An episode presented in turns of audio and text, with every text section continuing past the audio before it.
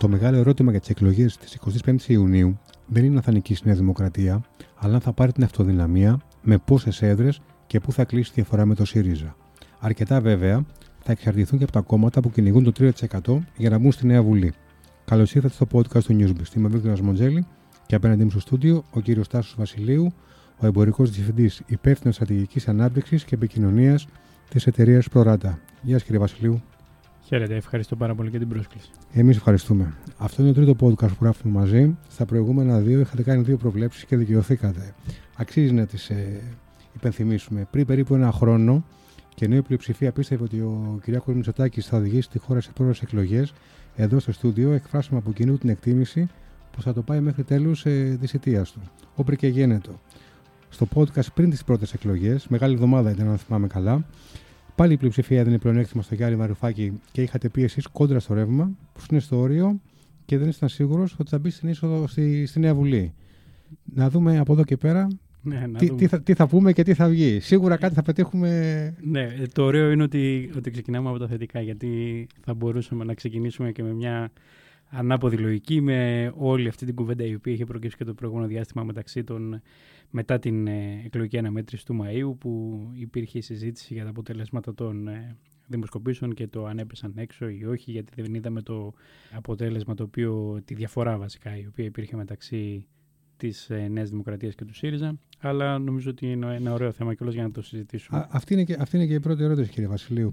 Είχατε εσείς κάποια δείγματα ως επαγγελματίες του χώρου για τη μεγάλη διαφορά μεταξύ του πρώτου και του δεύτερου κόμματος που έβγαλε τελικά η κάλπη του Μαΐου. Ναι. Ε, εδώ η, η αλήθεια είναι ότι πρέπει να, να πούμε ότι οι έρευνες κοινής γνώμης ε, και οι δημοσκοπήσεις συγκεκριμένα είναι ένα εργαλείο το οποίο έχουν τα κόμματα στα χέρια τους και πρέπει να το αξιοποιούν σαν αυτό για να χαράσουν τη στρατηγική τους και να βλέπουν πώς μπορούν με τον καλύτερο τρόπο να κινηθούν για να διεκδικήσουν αυτό το οποίο έχουν θέσει σαν στόχο.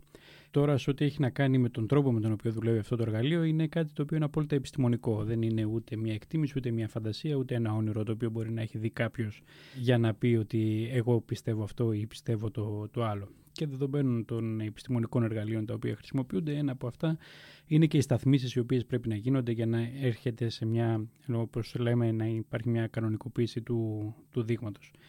Και σε όλα τα αποτελέσματα τα οποία ερχόντουσαν πίσω, ενώ βλέπαμε ότι υπήρχε η, η πρόθεση, η προηγούμενη ψήφος η οποία έρχονταν για τον ΣΥΡΙΖΑ, η οποία ήταν πολύ χαμηλή, έπρεπε με βάση το δεδομένο το οποίο είχαμε, που ήταν το αποτέλεσμα των εκλογών του Ιωνίου, να γίνει μια κανονικοποίηση του, του δείγματος. Και όταν γινόταν αυτή η κανονικοποίηση, ερχόταν εκεί και ε, πολλαπλασιαζόταν, να το πω έτσι, αν επιτρέπεται ο όρος, η δύναμη του, του ΣΥΡΙΖΑ συγκριτικά με αυτό το οποίο ερχόταν στο αστάθμιστο ε, δείγμα το οποίο, το οποίο υπήρχε.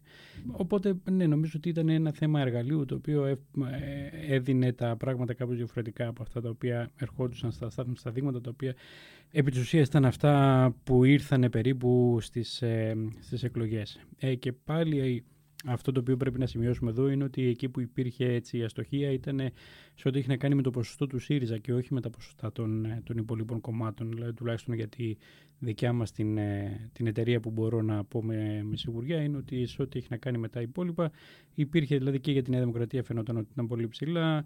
Εκτιμήσεις νομίζω ήταν οι τελευταίες ήταν στο 38 ή 39 το οποίο είχαμε δώσει. Η, Σχετικά και κοντά. Το, ναι, και το Πασόκ το, τελικό αποτέλεσμα. το Πασόκ το ίδιο ήταν 10,5 με 10,5 που είχαμε δώσει ένα ευρώ.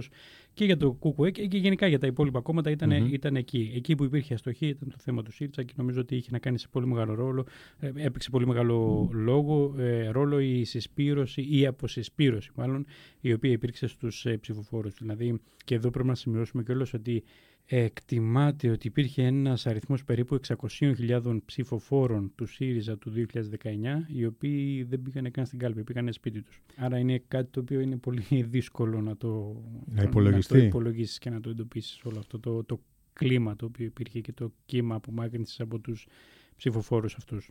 Μετά τις εκλογές, εκφράστηκε η άποψη από συναδέλφους σας ότι δεν ξέρω αν ήταν δικαιολογία πραγματική, ότι την είχαμε δει τη διαφορά, απλά δεν την είπαμε γιατί δεν θα μας παίρνανε, ο κόσμος δεν θα μας έπαιρνε σοβαρά ή θα γελούσαν μαζί μας. Το ερώτημα είναι, δεν πρέπει ε, εσείς ως ε, εταιρείες δημοσκοπήσεων να, να βγάζετε πάντα προς τα έξω αυτό που βλέπετε; Ναι, νομίζω ότι το αυτό, αποτέλεσμα των ερευνών αυτό, σας. Αυτό, αυτό κάνουμε. Εντάξει. Δεν νομίζω ότι υπάρχει κάτι. Στο σύνολο δεν μιλάμε. Σε Ε, εσάς. ε, ναι, εντάξει. Τώρα κάθε εταιρεία έχει και μια διαφορετική πολιτική, αλλά νομίζω ότι γενικότερα οι έρευνες κοινής γνώμης κινούνται σε, σε καλό επίπεδο στην Ελλάδα και όντως οι εταιρείες ερευνών κοινής γνώμης στην Ελλάδα ε, θεωρούνται τις καλύτερες στον, ε, στον κόσμο και ο τρόπος με τον οποίο δουλεύουν και όλα αυτά. Και εδώ θέλω να επισημάνω κιόλας επειδή εμείς, σαν εταιρεία, έχουμε φτιάξει ένα alliance με άλλες εταιρείες, ε, τις μεγαλύτερες εταιρείες όλου, όλης της Ευρώπης, εκπροσωπώντας περίπου το 80% του ευρωπαϊκού πληθυσμού. Και επειδή πέρα από, τη, από τις συνεργασίες που έχουμε, παράλληλα ανταλλάσσουμε και τεχνογνωσίες, μιλάμε για τον τρόπο με τον οποίο διεξάγονται οι έρευνες σε αυτές τις χώρες. Δηλαδή, για να καταλάβετε, είναι η Ισπανία, η Γαλλία, η Γερμανία, η Ολλανδία, το Βέλγιο, είναι ό, όλες, η Τσεχία, είναι ό, όλες, ε, όλες οι χώρες σχεδόν της, ε, της Ευρώπης. Οπότε θέλω να πω εδώ ότι δεν κάνουμε στην Ελλάδα κάτι διαφορετικό από αυτό το οποίο γίνεται στην υπόλοιπη Ευρώπη ή ακόμα και στον υπόλοιπο κόσμο. Γίνονται τα, τα ίδια πράγματα, ακολουθούνται παντού και προφανώς ε, όταν υπάρχουν αστοχίες ψάχνουμε να βρούμε για ποιο λόγο υπήρξαν και προσπαθούμε να διορθώσουμε αυτό, του, τους λόγους για τους οποίους ε, έχουν συμβεί αυτά, αλλά είναι είναι δεδομένα γιατί μιλάμε για στατιστική και στη στατιστική έχεις ποσοστά, έχεις αποκλήσεις, Σίγουρα, έχεις, μέσα στο παιχνίδι ε, και- έχεις και- ε, και οι σφάλματα, έχεις ο- όλα αυτά τα στοιχεία. Αλλά όπως είπα και στην αρχή είναι πολύ σημαντικό να, να δούμε εδώ, ότι ε, είναι πολύ ωραίο να μιλάμε για το τελικό νούμερο και αυτό είναι που θέλει ο κόσμος να, να βλέπει και, και όχι μόνο ο κόσμος, δηλαδή και οι πολιτικοί οι ίδιοι.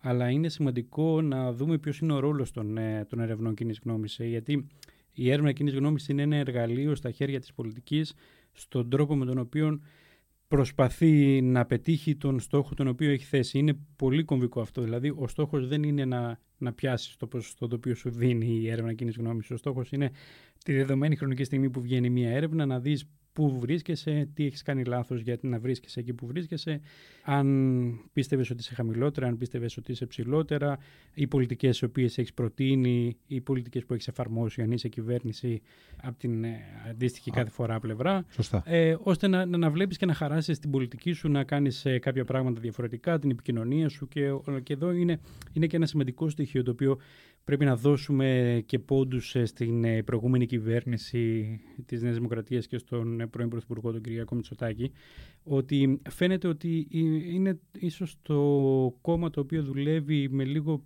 μεγαλύτερο επαγγελματισμό πάνω σε αυτό το, το κομμάτι, δηλαδή στον τρόπο με τον οποίο αξιοποιεί το, τις έρευνες κοινής γνώμης. Δηλαδή φαίνεται να έχουν ξεφύγει από αυτό το, το πλαίσιο του να δω μόνο τι μου δίνει η πρόθεση ψήφου στο τέλος, αλλά κάθονται και κοιτάζουν όλο το κομμάτι των ποιοτικών στοιχείων των ερευνών, όπως επίσης και το γεγονός ότι ε, που εμένα προσωπικά μου έχει κάνει τρομερή εντύπωση σαν ε, δεδομένο ότι η Νέα Δημοκρατία χωρίς να έχει γίνει τα προηγούμενα χρόνια, δηλαδή μια κυβέρνηση λαϊκής ορχήστρας, ε, όπως έτσι μου αρέσει να το χρησιμοποιώ αυτόν τον όρο, ε, δεν έχει πει ποτέ καμία πολιτική η οποία δεν είναι πλειοψηφική σε, σε επίπεδο κοινωνίας. Πάντα οι πολιτικές της και αυτά τα οποία έχει προτείνει ήταν ε, πλειοψηφικά. Και φτάνει σε αυτά τα συμπεράσματα βάσει των ερευνών, έτσι δεν είναι; Ε, ναι, προφανώς και, ε, είναι, και είναι, είναι σημαντικό ότι δεν είναι ότι, ε, ότι έχει αλλάξει την πολιτική της ταυτότητα για χάρη της κοινή γνώμης. Έχει καταφέρει με πολύ σωστό τρόπο επικοινωνιακά, για αυτό που θέλει να πετύχει εννοώ σωστό, εντάξει, να καταφέρει να περάσει τις απόψεις της και μέσα στην κοινωνία. Πάμε να δούμε τι λένε τα εργαλεία.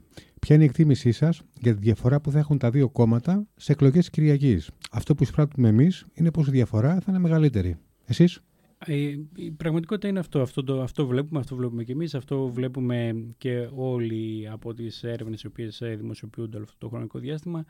Φαίνεται ότι η Νέα Δημοκρατία έχει καταφέρει και να κρατήσει τις δυνάμεις οι οποίες ε, είχε στις εκλογές του Μαΐου, αλλά είναι πολύ πιθανό να αυξηθούν αυτές και είναι, υπάρχει και ένα στοιχείο που θα παίξει πολύ σημαντικό ρόλο σε αυτές τις εκλογές, γιατί, που είναι η αποχή, η συμμετοχή μάλλον, να το πω πιο σωστά, στις, ε, στις εκλογές. Γιατί αν δούμε ότι αυξηθεί η αποχή και υπάρχει μια αυξημένη συσπήρωση της Νέας Δημοκρατίας που έτσι φαίνεται να, να συμβαίνει, το ποσοστό της θα είναι μεγαλύτερο από αυτό. Το μπορεί να καταλάβει δηλαδή τον ίδιο αριθμό ψήφων, αλλά να έχει Μεγαλύτερο να ποσοστό έχει στο μεγαλύτερο, μεγαλύτερο ποσοστό στο τέλος. Άρα, ναι, για τη Νέα Δημοκρατία, αν μιλάμε, φαίνεται ότι είναι το κόμμα το οποίο έχει την καλύτερη συσπήρωση αυτή τη στιγμή στους ψηφοφόρους του Μαΐου. Ε, από την άλλη, τα, τα υπόλοιπα κόμματα και το δεύτερο κόμμα το οποίο φαίνεται ότι θα είναι, που ήταν και το Μάιο και φαίνεται ότι θα είναι και τώρα ο, ο ΣΥΡΙΖΑ, φαίνεται εκεί να υπάρχει μια, έτσι, μια μικρή αποσυσπήρωση, αλλά όπως μ, νομίζω ότι στις εκλογές αυτές ο ΣΥΡΙΖΑ θα, κατα... θα φανεί το ποστό που θα πάρει τις τελευταίες δύο μέρες εκτιμώ. Γιατί εκτιμώ, πιστεύω ότι θα υπάρξει μια αντίδραση από τους ψηφοφόρους τους, ε, θετική αντίδραση εννοώ προς το κόμμα, ε, μια στήριξη. Θα αποφασίσουν της, δηλαδή μια στήριξη τα, τα τελευταία 24 ώρα να πάνε να στηρίξουν και να ψηφίσουν. Ωραία, θα δούμε τα νούμερα και παρακάτω. Το θετικό αφήγημα που υποστήριξε η Νέα Δημοκρατία, όπως είδαμε, κέρδισε, θριάμβευσε, μπορούμε να πούμε, βάσει του αποτελέσματος, έναντι της καταστροφολογίας στρατηγική που φαίνεται να ακολούθησε ο ΣΥΡΙΖΑ. Θεωρείτε πως η φιλοσοφία ενός κόμματος διαμαρτυρίας μετά τα όσα συνέβησαν στη χώρα την προηγούμενη δεκαετία δεν έχει πλέον υψηλή θέση στην πολιτική ατζέντα; Νομίζω η μεγαλύτερη απόδειξη γι' αυτό είναι ότι τα κόμματα τα οποία δημιουργήθηκαν την περίοδο της κρίσης αυτή τη στιγμή έχουν, σχεδόν δεν υπάρχουν βασικά. Άρα η απόδειξη είναι, είναι αυτή, ότι πλέον έχουμε φύγει από, αυτό το, από αυτή την περίοδο και όντως και η κοινωνία θέλει να φύγει από αυτό, γιατί οι μνήμες τις οποίες έχουμε όλοι από την περίοδο των μνημονίων δεν είναι οι καλύτερες. Νομίζω ότι είναι τουλάχιστον για μια γενιά ανθρώπων οι οποίοι είναι από τα νομίζω 50 και κάτω είναι τα χειρότερα χρόνια που έχουν, που έχουν ζήσει. Έτσι. Οπότε ναι, είναι κάτι δεδομένο που ότι ο κόσμος θέλει να φύγει από αυτή, την, από αυτή τη λογική, από αυτή την οτροπία που υπήρχε εκείνο το χρονικό διάστημα, από αυτή τη διαμαρτυρία και νομίζω ότι όποιο κόμμα προσπαθεί να ξυπνήσει ξανά τέτοιες μνήμες απλά θα διαγράφεται και αυτό μαζί με τη, με τη μνήμη του, του κόσμου. Η οποία βέβαια υπάρχει εκεί, εντάξει, δεν είναι ότι ε, ξαφνικά γίναν όλα τέλεια και δεν υφίσταται ξανά ο κίνδυνος για να βιώσουμε κάτι, κάτι τέτοιο. Αλλά το ότι πάμε μπροστά, το οποίο το χρησιμοποιεί η Νέα Δημοκρατία και σαν κεντρικό της σύνθημα, νομίζω ότι το έχει, το έχει λάβει πάρα πολύ καλά το μήνυμα από την το κοινωνία. αυτό η, κοινωνία. Η, η, Νέα Δημοκρατία. Το είπε στην κοινωνία και η, Νέα Δημοκρατία, και η κοινωνία είπε ναι, συμφωνώ μαζί σου, αυτό είναι που, που νιώθω κι εγώ. Και εδώ επειδή μιλάμε και για το, για το σύνθημα αυτό, είναι πολύ φοβερό να δούμε με τον τρόπο με τον οποίο έχει τοποθετηθεί η Νέα Δημοκρατία στο, στο, στο συνθηματικά πάνω στις εκλογές αυτές, δηλαδή το σταθερά, τολμηρά μπροστά.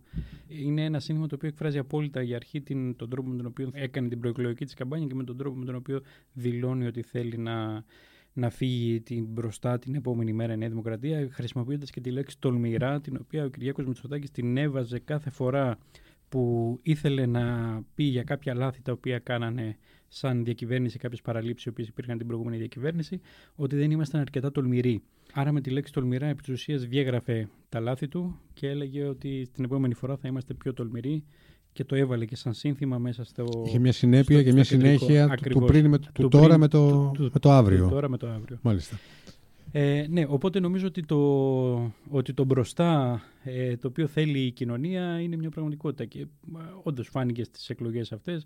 Ε, ήταν δηλαδή ένας από τους σημαντικούς παράγοντες για να έρθει αυτό το αποτέλεσμα στις, ε, στις τελευταίες εκλογές και νομίζω ότι πήρε το μήνυμα αυτό και ο ΣΥΡΙΖΑ γιατί είδαμε τώρα ότι υπήρξε μεγάλη αλλαγή στην προεκλογική του καμπάνια αυτό το οποίο βλέπαμε και κυρίως τα διαφημιστικά σποτ τα οποία ήταν έτσι αρκετά σκοτεινά με μηνύματα λίγο έτσι περίεργα πλέον δεν υπάρχουν, υπάρχει ένα καθαρό άσπρο στα, στα μηνύματά του και ένας λόγος ο οποίος είναι πιο θετικός, ή βασικά είναι μόνο θετικός ο λόγος ο οποίος χρησιμοποιεί, ναι. χρησιμοποιεί αυτό το, σε αυτή την, την προεκλογική εκστρατεία. Τώρα το αν είναι νωρίς ή αργά γι' αυτό είναι μια άλλη συζήτηση. Σωστά. Ε, ε, Ενδεχομένως να είναι λίγο, λίγο αργά για τους για τους ίδιους. Ε, ναι, νομίζω ναι, ότι αυτή τη στιγμή. Γιατί μπερδεύεις και τον ψηφοφόρο, το, το εκλογικό σώμα. Ε, δεν είναι; Σίγουρα και ε, είναι, δεν είναι και εύκολο να αλλάξει την ψήφο του και ο Έλληνας, το οποίο το, το ξέρουμε αυτό παραδοσιακά. Βλέπουμε ότι είναι από εκλογική αναμέτρηση, εκλογική αναμέτρηση δύσκολα. Υπάρχουν πολύ μεγάλες ε, ε, μεταβολές στην, ε, στη, στους Έλληνες ψηφοφόρους ε, πόσο μάλλον όταν αυτοί οι δύο αναμετρήσεις είναι μεταξύ με διάστημα ενός μηνός. Για να επιστρέψουμε λίγο στην πολιτική σκηνή και τα κόμματα, παρόλα αυτά ότι ο κόσμος φαίνεται να αφήνει πίσω την καταστροφολογία και την εποχή των μνημονίων και την ε, διαμαρτυρία, υπάρχουν ε, για πρώτη φορά τόσα μικρά κόμματα που φλερτάρουν με την είσοδό τους ε, στη Βουλή. 5-6 πολιτικοί σχηματισμοί κυμαίνονται από το 2,2% μέχρι το 3,8% ή 4% πριν περάσουμε σε επιμέρους αναλύσεις, πιστεύετε ότι είναι πολιτικά βιώσιμη μια τέτοια εικόνα; Ναι, νομίζω πως ε, όχι. Απλά είναι ένα σημείο των καιρών αυτή τη στιγμή που έχει να κάνει σε πολύ μεγάλο βαθμό και με τον ε, λόγο και τον ρόλο που είχε η, η αντιπολίτευση το προηγούμενο, τα προηγούμενα χρόνια. Και δεδομένου κιόλας είναι και αυτό είναι και ένα στοιχείο της κυριαρχίας της Νέας Δημοκρατίας. Το γεγονός ότι έχει πάρει ένα πολύ μεγάλο μέρος ε, πέραν των παραδοσιακών της ψηφοφόρων, έχει πάρει και ένα πολύ μεγάλο μέρος ε, κεντρών και κεντροαριστερών ψηφοφόρων η Νέα Δημοκρατία. Με αποτέλεσμα να μην μπορούμε να δούμε κόμματα τα οποία εκφράζουν αυτό το χώρο να παίρνουν τον κεντροαριστερό χώρο να παίρνουν τα πάνω τους, είτε μιλάμε για το ΣΥΡΙΖΑ είτε μιλάμε για το ΠΑΣΟΚ, το οποίο εμφανίζεται να δημιουργεί μια δυναμική. Οπότε δεδομένη αυτού, αυτού του, του πολυκερματισμού ο οποίος ε, υπάρχει από εκεί και ύστερα μετά την Δημοκρατία υπάρχουν κόμματα που βλέπουν την ευκαιρία να διεκδικήσουν έναν λίγο παραπάνω ρόλο από αυτόν το οποίο θα είχαν κανονικά στις εκλογικές αναμετρήσεις. Γι' αυτό και, και εμφανίζονται τώρα τόσα κόμματα να έχουν την, ε, τη, τη, τη δυνατότητα να, να μπουν στη Βουλή. Τώρα το πόσα θα καταφέρουν να περάσουν το όριο του 30% είναι νομίζω είναι ένα στοίχημα το οποίο δεν ξέρω αν είναι πολλοί οι οποίοι μπορούν να το απαντήσουν. Για να δούμε λίγο ένα προς ένα. Ξεκινήσουμε από πάνω. Νέα Δημοκρατία σε εκλογές του Μαΐου 40,79. Τι βλέπουμε; Εκτιμώ ότι θα κινηθεί εκεί και προς τα πάνω. Νομίζω είναι δηλαδή δημοκρατία... 41 κατά κάποιο τρόπο και πάνω. Κάπως, ε, κάπως ναι. εκεί θα είναι το τελικό αποτέλεσμα. Ε. Ναι, ναι. Okay. Ε, ΣΥΡΙΖΑ 20,07 στις εκλογές του Μαΐου. Ναι, το είπαμε και νωρίτερα ότι ο ΣΥΡΙΖΑ ε, νομίζω ότι το ποσοστό το οποίο θα λάβει θα εξαρτηθεί σε πολύ μεγάλο βαθμό από τι θα γίνει τις τελευταίες δύο-τρεις μέρες και το πόσο έτσι συναισθηματισμό θα μπορέσει να, να βγάλουν, θα μπορέσει να βγάλουν οι, να προκαλέσει μάλλον το συναίσθημα, το συναίσθημα στους, ε, σε κάποιους έτσι παραδοσιακούς ψηφοφόρους ε, για να πάνε να το ψηφίσουν ε, στην, ε, σε εκλογές ε, της Κυριακής. Οπότε ναι, νομίζω ότι το ταβάνι του θα είναι το, το 20%. Το 20%. Του... Πάντως, το ε, ξέρετε καλύτερα από μένα, οι περισσότερες δημοσκοπήσεις τον δείχνουν με το 10 μπροστά, με τον άσο μπροστά. Ναι, ναι, ναι. Ε, και, και, από το, μέχρι και 16 έχει φτάσει το νούμερο, 10, μέχρι το 19, ε, ναι, ας πούμε 18, εκεί. Φαίνεται ότι κινείται μεταξύ του 15,5 με 18-19. Εκεί, εκεί ανάμεσα φαίνεται να κινείται ο, ο ΣΥΡΙΖΑ. Τώρα νομίζω ότι το 19 θα ήταν ίσως το καλύτερο σενάριο το οποίο θα μπορούσε να έχει ο... Να πετύχει ο, ΣΥΡΙΖΑ στις εκλογές της Κυριακής. Σε αυτές τις εκλογές. Πασόκ τρίτο κόμμα στις εκλογές του Μαΐου με 11,46, 11,5%. Τι βλέπετε; Ε, και εκεί φαίνεται μια ανωδική τάση, όχι πολύ, πολύ μεγάλη. Δηλαδή ε, υπάρχει ο, ο ενθουσιασμός ε, στο, στο κόμμα του, του Πασόκ αυτή τη στιγμή. Υπάρχει, τα στελέχη του έχουν τη διάθεση να βγουν, να μιλήσουν, να, να καλέσουν τους ψηφοφόρους να στηρίξουν την, ε, την προσπάθειά του. Αλλά νομίζω ότι ακόμα είναι νωρίς για το, για το Πασόκ. Είναι σε μια λογική που, που πάει βήμα-βήμα για να φύγει, ε, να φύγει προς τα πάνω. Ε, έχει το προνόμιο το Πασόκ αυτή τη στιγμή ότι κρίνεται σαν ένα ε, μικρότερο κόμμα συγκριτικά με τα υπόλοιπα δύο και το λέω προνόμιο γιατί είναι ε, υπάρχει μια άφεση αμαρτιών, να το πούμε έτσι. Έχει μια περίοδο χάριτος ναι, ο κ. Σανδουλάκη. Σε, σε, σε, μια περίοδο χάριτος. Όχι ναι. μόνο, δεν νομίζω ότι είναι μόνο στο πρόσωπο του, του Προέδρου του Νίκου Ανδρουλάκη. Νομίζω ότι είναι συνολικά, δηλαδή στο ακόμα και στα στελέχη του είδαμε κάποιες αστοχίες οι οποίες υπήρξαν. Δεν νομίζω ότι, ότι όλο αυτό στο Πασόκ έχει κάνει ένα, ε, ένα κακό. Αντιθέτως, νομίζω ότι του υπάρχει μια συμπάθεια προς προς την κοινωνία και υπάρχει και η διάθεση από την κοινωνία, σχέτως αν ψηφίζει ή όχι το, το Πασόκ, να, να ανεβεί, να ανεβάσει τις, ε, τις δυνάμεις του. Νομίζω όμως ότι η άνοδος του εκτιμώ ότι θα έχει άνοδο συγκριτικά με τις εκλογές του. Άρα θα τσιμπήσει κάτι παραπάνω ε, το 10,5% ε, μας ναι, λέτε, έτσι δεν είναι; Ναι, ναι. Okay. Τώρα αν αυτό θα είναι 1 ή 2% εντάξει είναι στα όρια του, του σφάλματος αυτά. Αλλά σαν τάση εμφανίζεται αυτό και κυρίως το κυριότερο στοιχείο είναι ότι εμφανίζεται η τάση στην κοινωνία το Πασόκ να ανέβει. Ε, για να κλείσουμε λίγο ΣΥΡΙΖΑ Πασόκ που την ανοίξατε ωραία την κουβέντα, θεωρείτε ότι ζυγώνει η ώρα να κλείσει ο κύκλος του ΣΥΡΙΖΑ και να ανοίξει το νέο κεφάλαιο για το ΠΑΣΟΚ. Δηλαδή, ας πούμε, στην επόμενη, να είμαστε καλά, στην επόμενη, στις επόμενες εκλογές, στην επόμενη τετραετία. Ναι. Ε, πιστεύετε ότι... Έχουμε, έχουμε τις ευρωεκλογές πρώτα βέβαια, σε ένα χρόνο περίπου. Ναι, αλλά είναι, θεω, θεωρεί ότι μπορεί να γίνει εκεί πέρα αυτό, αυτή η έκπληξη, ας πούμε, αυτή η αλλαγή. Ε, δεν το, εντάξει, αυτή τη στιγμή δεν το ξέρει κανένας. Ε, αυτό το οποίο σίγουρα εκτιμώ είναι ότι το Πασόκα έχει να δώσει πολλές εξετάσεις ακόμα για να μπορέσει να, να περάσει στην, στην, στην κοινωνία. Σαν Γιατί γνωρίζουμε ότι η βαρύτητα των εκλογών των σαν- εθνικών είναι πάντα Ναι, καλύτερη καλά. και από τις αυτοδιοικητικές Ε, και από τις ναι, ευρωεκλογές ναι. και από Δεν- οτιδήποτε. Δεν το συζητώ με αυτό. Αλλά εκτιμώ ότι το Πασόκ έχει να δώσει πολλές εξετάσεις ακόμα Μάλιστα. για να μπορέσει να, να περάσει. Ε, όχι απαραίτητα αρνητικά, με θετικό τρόπο τις εξετάσεις, υπό την έννοια ότι να ξε- θα ξεκινήσει τη δουλειά του και μέσω της δουλειάς του θα κρίνεται Να και κριθεί. θα αξιολογείται για το λόγο του, τον ορθό λόγο, όπως τον λέει ο, ο πρόεδρος του. Ε, οπότε νομίζω ότι υπάρχει, υπάρχει το, το Πασόκ έχει βάλει μια πορεία και ένα στόχο για αυτό το οποίο θέλει να πετύχει και θα κρίνεται γι' αυτό. Ε, από την άλλη πλευρά είναι και το θέμα του τι θα γίνεται με το, με το ΣΥΡΙΖΑ, όπου νομίζω ότι θα ανοίξουν πολύ μεγάλες, ε, έτσι αν επιτρέπετε τον λόγος, ιστορίες τώρα μετά το, μετά τις, ε, την εκλογική αναμέτρηση. Ακούγονται πολλά σενάρια για το τι θα γίνει Έτσι την φαίνεται. επόμενη Ακούγονται πολλά, η ναι, αλήθεια τι, είναι. τι θα γίνει την επόμενη μέρα και σίγουρα η κοινωνία πάντα είναι συμμέτοχη σε αυτά τα πράγματα. Δηλαδή το έχουμε δει ε, σε όλα τα χρόνια, ειδικά από όταν έχουν ξεκινήσει Ναι. οι διαδικασίες με ανοιχτή συμμετοχή στα, στις εκλογές για την ανάδειξη προέδρων στα κόμματα που την ξεκίνησε το, το Πασόκ με τον Γιώργο Παπανδρέου και μετά ακολούθησαν και η Νέα Δημοκρατία και ο ΣΥΡΙΖΑ. Ε, άρα έχουμε ένα δεδομένο ότι η, μια, εκλογική, μια αναμέτρηση για την ε, προεδρία ενός κόμματος είναι κάτι το οποίο αφορά την κοινωνία.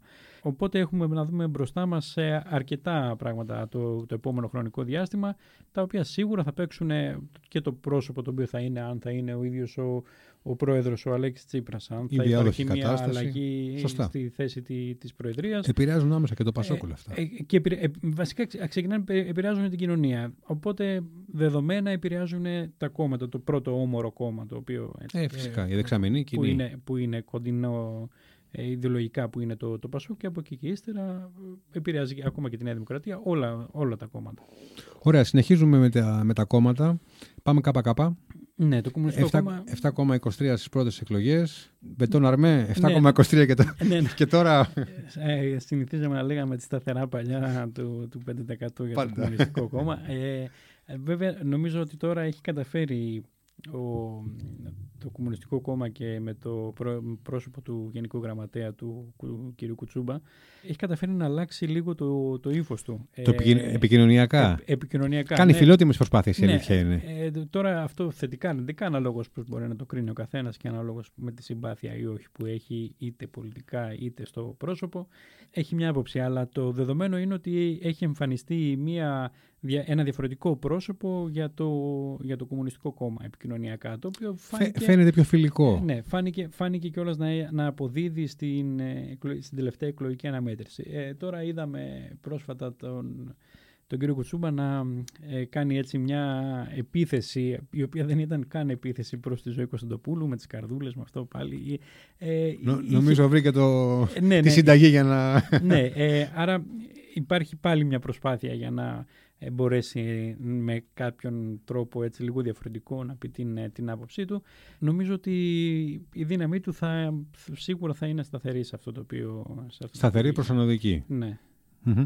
Και τώρα να δούμε τι συμβαίνει από εδώ και κάτω. Λοιπόν, έχουμε ελληνική λύση που μπήκε στη Βουλή, ήταν το πέμπτο κόμμα που μπήκε στη Βουλή στις εκλογές του Μαΐου, με 4,45. Βελόπουλος μπαίνει, βγαίνει, τι γίνεται; Ε, ναι, τώρα η αλήθεια είναι ότι και δεδομένου ότι μπήκε στην προηγούμενη Βουλή του Μαΐου, εκτιμώ ότι έχει το προβάδισμα συγκριτικά με, τα, με τους υπολείπους οι οποίοι διεκδικούν την, ε, την είσοδό τους ε, στη Βουλή, γιατί το είπαμε πάλι νωρίτερα ότι δύσκολα αλλάζει κάποιος την ψήφο του μεταξύ δύο εκλογικών Φαίνεται αναμετρήσεων. όμως ότι έχει Ε, ε, καθοδική τάση, έτσι, δεν είναι ότι κάτι έχει χάσει. Ε, ναι, αλλά είναι όλα αλληλοεξαρτώμενα τώρα εκεί πέρα, γιατί δεν νομίζω το κοινό του επικοινωνεί με τη Νέα Δημοκρατία ε, του, του Κυριάκου Βελόπουλου. Νομίζω ότι πιο πολύ αντιπάλους έχει το Τη νίκη. κόμμα Νίκη και το, και το κόμμα το οποίο εμφανίστηκε τώρα τελευταία τους Σπαρτιάτες, παρά να, να έχει διαρροές προς τη Νέα Δημοκρατία. Άρα νομίζω ότι Α, έτσι ε, ε, να κάνουμε και μια, μια πρόβλεψη ότι ή θα μπει η Νίκη ή θα μπει ο, ο Βελόπουλος μέσα. Δεν νομίζω ότι είναι, θα, θα δούμε και τους δύο στην επόμενη... Αλλά, αλλά εκτι- ε, εκτίμησες ότι θα μπει σίγουρα ένας, Στην επ- ένας από τους δύο. Έτσι, δεν, Ναι. είναι- δεν θα μείνουν και οι δύο απ' έξω; Ναι, ναι. Α, Νομίζω ότι, ότι αυτό θα είναι το πιο, έτσι, πιο πιθανό σενάριο. Τώρα, έτσι, είναι, για να κάνουμε, να, να δώσουμε έτσι και, ένα, Ναι. Και λίγο ιντριγκαδόρικο στη, στην Ωραία. κουβέντα μας. Ε, οπότε μας λέτε ήδη για μια πεντακομματική βουλή με Νέα Δημοκρατία, ΣΥΡΙΖΑ, ΠΑΣΟΚ, ΚΚ, ένα εκ των ελληνικής ε, λύσης και του κόμματος ε, Νίκη τι γίνεται με, το, με την πλεύση ελευθερίας, να πάμε λίγο προς τα αριστερά και το Μέρα 25 και το, Ναι, το κόμμα η- Σπαρτιάτες. Η πλεύση, η πλεύση ελευθερίας ήταν το κόμμα που εμφανίστηκε αμέσως μετά τις εκλογές του Μαΐου να έχει τις περισσότερες πιθανότητες να μπει στη Βουλή. Ε, με τις αστοχίες οι οποίες υπήρξαν από το πρόσωπο της Προέδρου του κόμματος της Ζωής Κωνσταντοπούλου ε, φάνηκε να υπάρχει μια πτωτική τάση όπως η ε, πτωτική τάση ε, α, μάλλον το επηρέασε, επηρέασε το κόμμα πτωτικά και η εμφάνιση του κόμματος ε, Σπαρτιάτες γιατί η, η Ζωή Κωνσταντοπούλου με το αφήγημά της με ένα, μ, ο- το αντιδραστικό έτσι να πούμε αφήγημα που, που είχε έπαιρνε σε πολύ μεγάλο βαθμό μια ψήφο τέτοια αντίδρασης η οποία ερχ- προερχόταν από ε, διάφορα ιδεολογικά ε, κομμάτια της, ε, της κοινωνίας. Δεν ήταν μια ε, καθαρά, δεν είναι ένα κόμμα το οποίο είχε μια καθαρά, ένα καθαρό ιδεολογικό πρόσημο. Οπότε αυτή τη στιγμή είναι, είναι, ένα, είναι το κόμμα το οποίο θα το βλέπω ότι θα κινηθεί όπως ήταν και στις προηγούμενες εκλογές. Δηλαδή ή οριακά θα μπει ή οριακά θα είναι, θα είναι εκτός. 2,89 και έξω δηλαδή, 2,92. Είναι, ε, είναι, είναι, πο- είναι πολύ πιθανό. Πολύ, πιθανό. πιθανό. δηλαδή να, το, να δούμε πάλι, πάλι μια, την επανάληψη του, του ίδιου πράγματος. Βέβαια, είπαμε ότι εξαρτάται τι θα, τι θα γίνει με το, με το θέμα της εσπήρωσης των ψηφοφόρων και της συμμετοχής στις, ε, στις εκλογές. Αν δηλαδή οι ψηφοφόροι της πλεύσης είναι να το πούμε έτσι εντός εισαγωγικών φανατικοί και πάνε όλοι στη, στην κάλπη, είναι πιθανό να το, να το δούμε μέσα. Αν είναι πιο χαλαρή η ψήφος του, ψήφο τους, το πιθανότερο είναι ότι δεν θα είναι. Έστω και στη- οριακά θα ναι, μείνει- θα έστω μείνει οριακά εκτός. Θα είναι εκτός. Εκτός από ό,τι φαίνεται μένει και ο Γιάννης, Βα- και ο Γιάννης Βαρουφάκης, Και ο έτσι δεν Γιάννη- είναι; ε, Ναι, ναι, δεν φαίνεται κάποια τάση ανάκαμψης ε, μετά, τις, ε, μετά το, εκλογικό, το εκλογικό αποτέλεσμα. Κράτησε τις δυνάμεις αυτές όπως τις, ε, τις είχες στις εκλογές του Μαΐου, αλλά νομίζω ότι μέχρι εκεί δεν υπάρχει κάποια, ε, κάποια ροή ψηφοφόρων προς το, προς το κόμμα του Γιάννη Βαρουφάκη αυτή την περίοδο. Μμμ. Καμία δημοσκόπηση δεν δείχνει τις Σπαρτιάτες μες στη Βουλή. Δικιά σας εκτίμηση ποια είναι; Ε, όχι, δεν εκτιμώ ότι. Ε, σίγουρα η, μετά τη στήριξη την οποία έλαβε το κόμμα από τις δηλώσεις του, του Κασιδιάρη ε, φάνηκε να, να υπάρξει έτσι μια, μια τάση ανωδική προς το κόμμα αλλά μέχρι εκεί όχι κάτι ε, Κοντά στο 2, ναι, πατάει δεν ξέ- στο 2. Ναι, δεν ξέρω αν θα το δούμε και στο, και στο 2%. Μάλιστα. Οπότε για να, κα- για να κλείσουμε το, το τρίτο μας podcast ε, λίγο πριν οδηγηθούμε στις κάλπες πάμε με μια πεντακομματική κατά τη γνώμη σας Ε, Βουλή με εντάξει, τις σταθε- έτσι, για- σταθερές άμα- Νέα άμα- Δημοκρατία άμα- ΣΥΡΙΖΑ Άμα θέλαμε έτσι να το, να το πούμε πέρα δηλαδή από επιστημονικότητες και τα λοιπά, να το πούμε καθαρά στοιχηματικά, ε, σαν ποντάρισμα, θα, θα έλεγα ότι είναι πιθανότερο να δούμε μια, μια πεντακομματική βουλή αυτή τη στιγμή. με κυρία Κοβελόπουλο ή την νίκη μέσα; Νομίζω το, τον Κυριάκο Βελόπουλο. Κύριε Βασιλείου ευχαριστούμε πολύ. Και εγώ ευχαριστώ πολύ.